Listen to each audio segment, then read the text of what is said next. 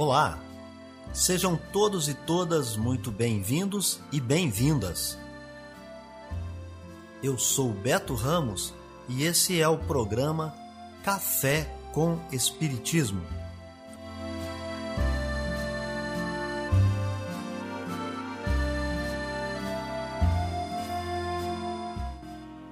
Um programa diário que aborda temas da filosofia, de conhecimentos gerais e de espiritismo. A verdade é o conhecimento que liberta.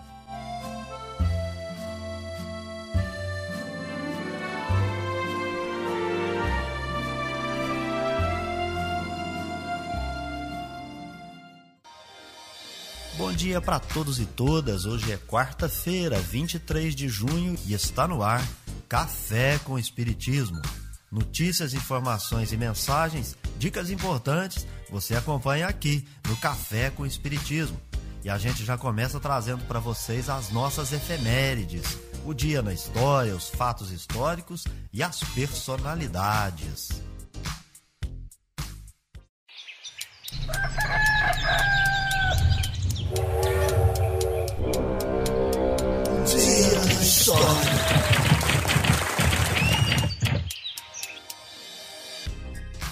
23 de junho é a data de nascimento do cineasta paulista Victor Lima Barreto.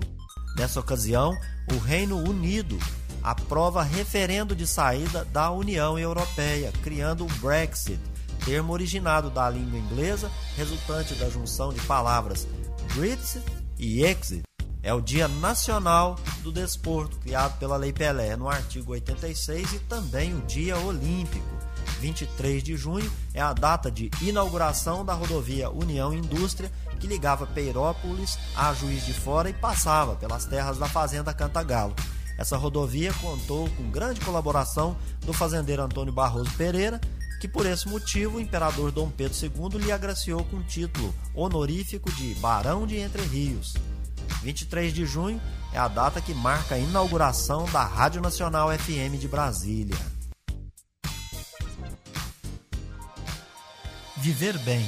Dicas de como conviver harmoniosamente em todas as fases da vida. Para você que busca sua melhora individual, temos dicas de esportes, alimentação saudável, leitura edificante, hábitos espíritas e profissões. Viva bem e favoreça sua saúde física, mental e espiritual. Chegou o momento de você escolher a sua carreira? É normal ficar em dúvida sobre qual profissão a seguir, uma vez que são várias as opções e é possível que você se sinta atraído por boa parte delas. Então acompanhe comigo as dicas de profissões. Você quer ser o arquiteto? Saiba que ele é o profissional que projeta espaços internos e externos. Podem ser de residências, hospitais e áreas de lazer. A sua função não fica apenas na estética. É preciso que o projeto arquitetônico leve em consideração o meio ambiente, a ventilação, a funcionalidade e a iluminação. Se você está em dúvida em qual profissão a seguir, saiba que a arquitetura apresenta opções. Você pode cursar essa graduação, mas primeiramente deve saber desenhar muito bem, ter facilidade com números e geometria, ter criatividade, interesse em tendências, ser inovador e, acima de tudo, um bom senso estético. Notícias do Brasil e do mundo é aqui no Café com Jornal. A Câmara dos Deputados aprovou o texto base da medida provisória da privatização da Eletrobras. A votação foi realizada em sessão extraordinária nesta segunda-feira, 21 de junho, e registrou 258 votos a favor e 136 contra. O texto agora segue para sanção presidencial. A MP permite que a empresa venda ações na Bolsa de Valores para diminuir a participação acionária da União, que também não poderá comandar o conselho da empresa. Apenas terá poder de veto sobre as decisões consideradas estratégicas para o país. O relator do texto, deputado Elmar Nascimento do DEM da Bahia, avaliou que a privatização é necessária, principalmente por conta da perda de capacidade de investimentos da Eletrobras. Segundo o deputado, entre 2011 e 2019, esses valores caíram de 10 bilhões para 3,3 bilhões de reais anualmente. Opositores à MP criticaram a constitucionalidade do texto e a inclusão de temas alheios à proposta central dentro da medida votada e aprovada. Deputados contrários prometem entrar com uma ação no Supremo Tribunal Federal, STF, para questionar a proposta site brasil61.com. Curso Entrevista Familiar para Doação de Órgãos, promovido pelo Ministério da Saúde, está com inscrição aberta. A capacitação é voltada para profissionais de saúde que desejam aprender técnicas de abordagem no momento delicado de decidir pela doação de órgãos. No Brasil, a negativa familiar ainda é um dos principais motivos para a não efetivação do transplante. Segundo dados do Ministério da Saúde, nos últimos anos, mais de 40% das famílias recusaram a doação de órgãos de seus parentes após morte encefálica comprovada. Por isso, a pasta reforça a importância do curso. As inscrições podem ser realizadas até 30 de novembro por meio da plataforma Universus Brasil. E o curso tem carga horária de duas horas. Reportagem Larissa Lago. O diretor-presidente da Agência Nacional de Vigilância Sanitária Anvisa, Antônio Barra Torres, apelou às pessoas que já tomaram a primeira dose da vacina contra a Covid-19 que, no momento indicado, tomem a segunda dose, completando o ciclo de imunização. Ao abrir no dia 22 a 12ª reunião da diretoria colegiada da agência, Torres também enfatizou a importância do uso de máscaras e das demais orientações das principais autoridades sanitárias mundiais, como o distanciamento social e a frequente e adequada higienização das mãos. Diz ele, as vacinas representam, neste momento, a medida farmacológica de maior comprovação, credibilidade e eficácia disponíveis no mercado em todo o mundo. Temos observado índices que apontam uma baixa procura pela segunda dose da vacina em alguns municípios, mesmo quando elas são disponibilizadas à população. Isso não é razoável. Não há nenhum sentido em a pessoa tomar uma dose da vacina e não se apresentar para tomar a segunda dose. Quem assim o faz está com uma proteção incompleta, insuficiente e inadequada, alertou Torres. Ele ainda esclareceu que reitera o posicionamento da Anvisa, que é irrevogável até o presente momento em relação à necessidade de uso de máscaras, distanciamento social e boas normas de higiene em termos gerais a Anvisa se mantém atrelada aos princípios técnicos científicos que norteiam os trabalhos da casa. Com edição de Fernando Braga, reportagem Alex Rodrigues. Amor à sabedoria. Está no ar o Filosofando. A alegoria da caverna Platão explicou sua teoria das ideias por meio de uma alegoria, um mito. Pessoas comuns são como prisioneiros que vivem o tempo todo dentro de uma caverna escura, obrigados a só ver as sombras projetadas por uma fogueira na parede da caverna. Sombras que eles pensam que são reais. Dizia Platão: Nós somos como esses prisioneiros, ensinados desde que nascemos a acreditar que os fenômenos, as experiências do dia a dia são tudo o que existe. Mas um prisioneiro rebelde escapa e descobre, à luz do sol, que existe um mundo melhor e mais real do lado de fora. Da mesma forma, quem é acostumado a desenvolver habilidades mentais, como os matemáticos, descobre que por trás do mundo da experiência sensível existe outro mundo, melhor e mais verdadeiro, mais real, o mundo das formas. Essas pessoas conseguirão, por fim, ver e conhecer a própria divindade e se transformar em infalíveis dirigentes de ouro em uma sociedade composta de pessoas incultas, feitas de prata, bronze e ferro, e que jamais questionam o sistema. Nessa república, se alguém quiser saber como agir, basta perguntar a um guardião. Em seus trabalhos tardios, Platão parece ter duvidado das formas e da relação delas com cada objeto no mundo em que vivemos, objetos chamados de particulares. O sistema platônico é chamado de fechado. Se aceitarmos o que ele afirma sobre o conhecimento, então teremos supostamente de aceitar suas rígidas concepções sobre ética e política. Aparentemente, Platão acreditava que todo conhecimento pode ser tão estável e abstrato como a matemática. E isso não é bem assim. Ele também parece ter ficado enfeitiçado com a esquisitice grega que insinuava que para conhecer realmente alguma coisa precisamos experimentá-la, vivenciar sua experiência de modo direto. Dizia Platão: se soubermos o que é a beleza, então é como se tivéssemos ficado frente a frente com sua forma. O fato é que nunca ficou claro o que são essas formas, onde elas existem, como elas são e por que só uns poucos sábios conseguem vê-las.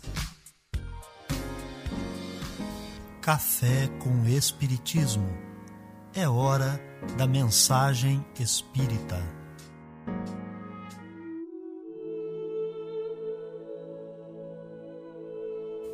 A verdadeira desgraça. Todos falam da desgraça, todos a experimentaram e julgam conhecer o seu caráter múltiplo.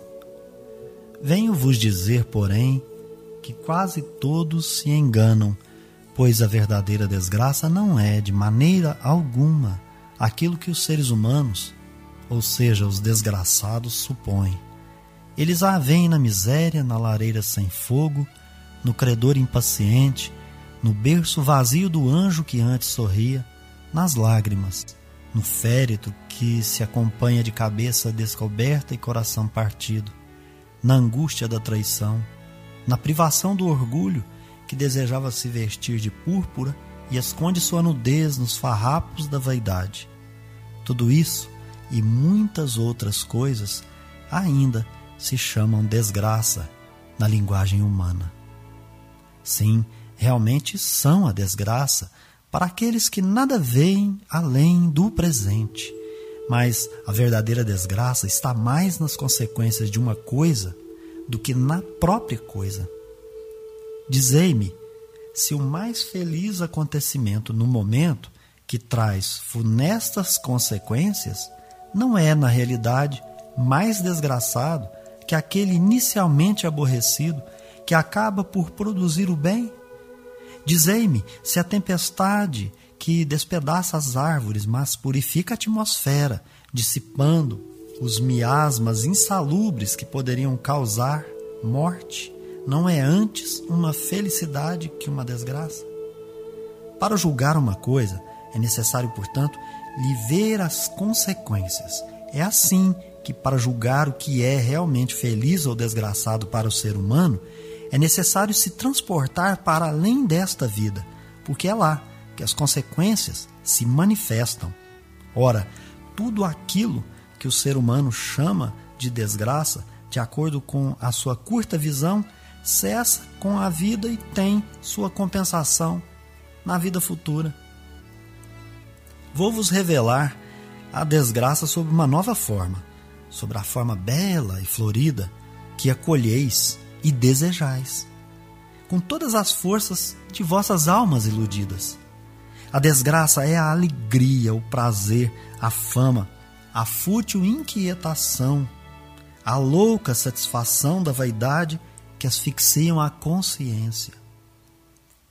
Oprimem o pensamento, confundem o ser humano quanto ao seu futuro. A desgraça, enfim, é o ópio do esquecimento que buscai com mais ardente desejo. Tende esperanças, vós que chorais. Tremeis, vós que rides, porque tendes o corpo satisfeito. Não se pode enganar a Deus. Ninguém, ninguém escapa ao destino. As provas credoras mais impiedosas que a malta que vos acossa na miséria espreitam o vosso repouso ilusório para vos mergulhar de súbito na agonia da verdadeira desgraça, daquela que surpreende a alma enlanguecida pela indiferença e o egoísmo. Que o Espiritismo vos esclareça, portanto, e restabeleça sob a verdadeira luz da verdade e o erro tão estranhamente desfigurados pela vossa cegueira. Então agireis como bravos soldados que, longe de fugir ao perigo, preferem a luta nos combates arriscados, à paz que não oferece nem glória nem progresso. Que importa ao soldado perder as armas, o equipamento e a farda na refrega, contanto que saia vitorioso e coberto de glória. Que importa àquele que tem fé no porvir deixar a vida no campo de batalha, sua fortuna e sua veste carnal, contanto que sua alma possa entrar, radiosa, no reino celeste. Essa mensagem está no Evangelho segundo o Espiritismo. É o item 24 do capítulo 5. Bem-aventurados os aflitos. Delphine de Girardin, em Paris, ano de 1861, nos convida para refletir sobre a forma como julgamos as coisas ou os nossos pontos de vistas. É uma verdadeira aula sobre a lei de causa e consequência. Ao meu sentir, é uma lição sobre sintonia, isto é, se estamos mais afinados com o mundo da matéria ou com o dos espíritos, ou ainda se nós nos julgamos apenas um corpo físico ou se temos uma alma. É um verdadeiro tratado também sobre o mundo das aparências. Esse espírito comunicante alerta para aquilo que consideramos olhos de ver e ouvidos de ouvir. É um chamado para meditar nos atos, atitudes e omissões na vida presente, pensando sempre na repercussão que acontecerá na futura, isto é, após a morte. Ponderação, observação e análise quanto às escolhas individuais. E aí ficaria a pergunta: satisfazer o corpo ou o espírito? Todos vamos morrer. Os indiferentes, orgulhosos, egoístas, vão se deparar com essa ocasião e vão ter que fazer um inventário da sua anterior vida. Isso explica porque, sem o véu do esquecimento, muitos vão escolher as desgraças da terra que proporcionam quedas menores do que aquelas que são enfrentadas pelos que ainda não se conscientizaram de que o plantio é livre, mas a colheita é obrigatória. É isso então, pessoal. Se inscreva no nosso canal, deixe sua impressão em comentário. Um forte abraço e até o próximo Café com Espiritismo. Fui! Este foi o nosso programa Café com Espiritismo. Um oferecimento de Instituto Revelare. Se inscreva em nosso canal acione o sino das notificações e se torne membro para apoiar os projetos. Nós nos encontramos no próximo episódio.